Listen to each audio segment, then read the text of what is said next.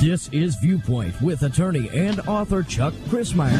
Viewpoint is a one hour talk show confronting the issues of America's heart and home. And now, with today.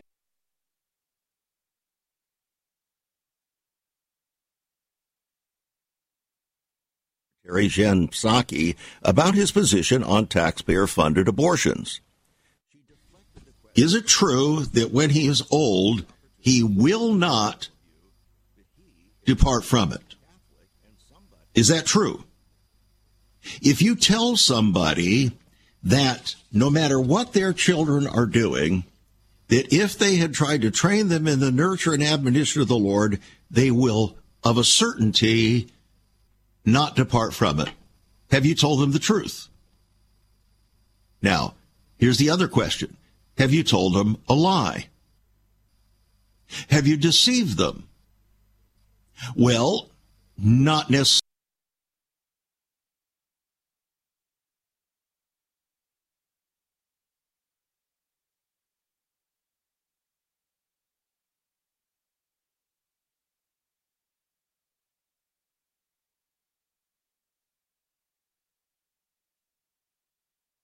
a devout Catholic. But what if we exchange the words devout Catholic for devout evangelical? or devout Christian. How would it change things then? What if some of the very things that Joe Biden is promoting, is that true? Well, it is true as a proverb, but it's not true as an absolute. Just like the proverb concerning our children is not absolute. Proverbs are not absolute. They are statements of truth, but they're not absolutely true.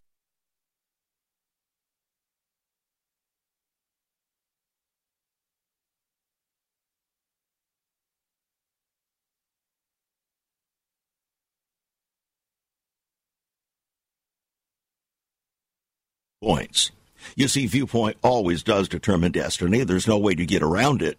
Viewpoint always determines destiny, and yours included. So here's the question. Here's the question before us. Are you loving the wrong Jesus? The famous pastor Greg Laurie asked that question a few weeks ago. In a poll by the Barna Group, half of those who described themselves as Christians didn't believe that Satan exists. One third were confident that Jesus sinned while he was on the earth. And he said, It seems to me that the church today, there's a rising biblical illiteracy among professed followers of Jesus. Our biblical IQ, if you will, never has been lower, he said. Growing numbers of people now serve as their own theologian in residence. What we believe about God and what he says about himself is the most important thing we could focus on and think about. In fact, what we think about God has everything where we're heading here as we talk about the sound of lies crumbling. Yeah, that's the headline for a cartoon concerning what's happening in our country. The sound of lies crumbling.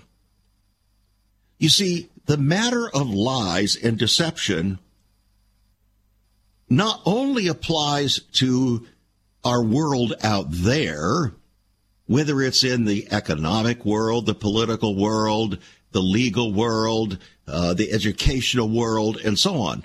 No, it's right here in the church world. Because what has happened is we have found a way to justify deception even in God's house. That's right. We found ways to justify deception even in God's house. So today we're going to take a look at the bigger picture. We're going to take a look at this matter of deception and deceit and deceiving. We're going to take a look at some things that are coming coming down the pike right here in our country that are absolutely troubling to the max.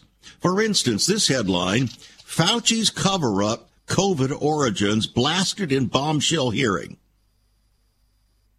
Yeah.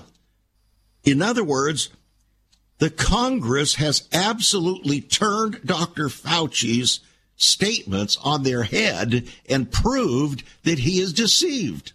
He has absolutely intentionally deceived the American public. Intentionally. And the Congress is beyond itself as to what should be done. Then, how about this? This is a different, unique situ- situation here. A university, the University of Massachusetts Amherst, is going to host a gender repeal party on March 31st. And during that, they're encouraging students to tear up their birth certificates. To tear up their birth certificates. It's called the Gender Repeal Party. Now, I want to ask you a question. If a student tears up their birth certificate, let's say they're a female, their birth certificate says they're a female, and they tear it up, does that make them a male? No. Let's suppose that their birth certificate says that they're of uh, uh, African American descent or Negroid descent, and they tear up the birth certificate. Does that make them white? Does that make them Hispanic? No. All that is is a pretense to pretend something that isn't true. That's self deception. But if it's used then to promulgate some other aspect in life, such as the senator did, who claimed to be primarily American Indian, only to discover that the fragment of whatever heritage of American Indian in her was so small that she has been made the object of ridicule, even using that as a means to gain a professorship at Harvard. Was that deceit? Absolutely, it was deceit. And it was used to achieve something that wasn't honest, to gain a benefit that wasn't real, wasn't fair, wasn't true. Next, January 6 defendants are now insisting on tr- on trial delays because of concealed evidence. Lawyer for si- January 6 defendant says there's concealed evidence in the case. A U.S. Capitol officer was ignored by the January 6th committee and tells now what really happened. Why was he ignored by the committee? Because they didn't want to come out the truth of what he had to say. Now, the chief of the January 6th committee claims that members of his committee never saw the security video that is now coming out. Really? Can you see building deceit upon deceit upon deceit upon deceit? Lie upon lie upon lie upon lie. And pretty soon, lies are just commonplace. So, a number of years ago, I believe it was Time magazine, came out with a cover story. Lies, lies, lies. Newsweek came out with another one, a man with sunglasses on his face. On one lens, it said lying. On the other lens, said everybody's doing it. Honest. Just a little humor amid all of the seriousness. We'll be right back. Once upon a time, children could pray and read their Bibles in school. Divorces were practically unknown, as was child abuse. In our once great America, virginity and chastity were popular virtues and homosexuality was an abomination. So what happened in just one generation? Hi, I'm Chuck Crismier, and I urge you to join me daily on Viewpoint, where we discuss the most challenging issues touching our hearts and homes. Could America's moral slide relate to the fourth commandment? Listen to Viewpoint on this radio station or anytime at saveus.org.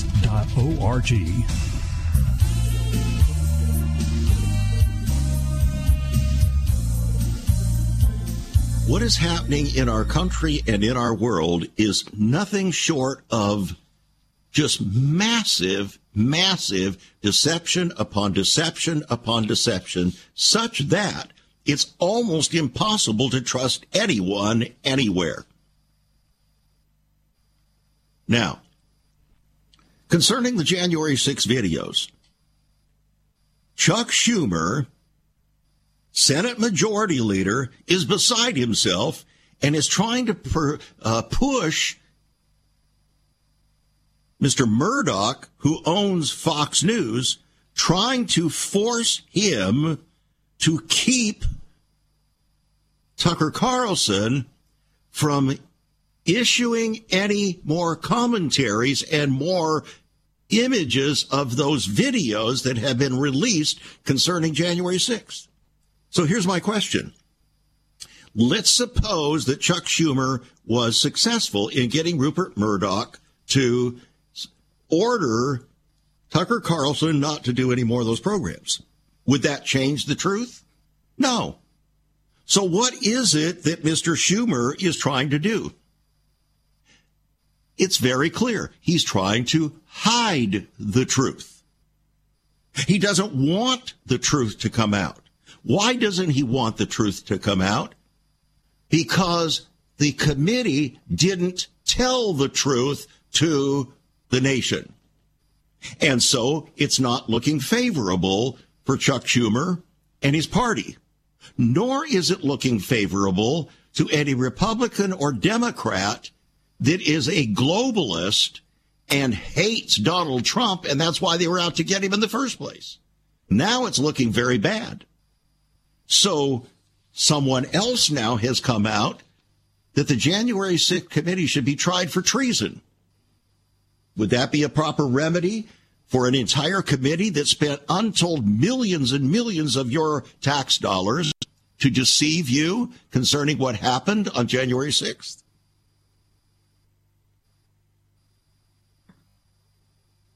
It has ripped our country apart.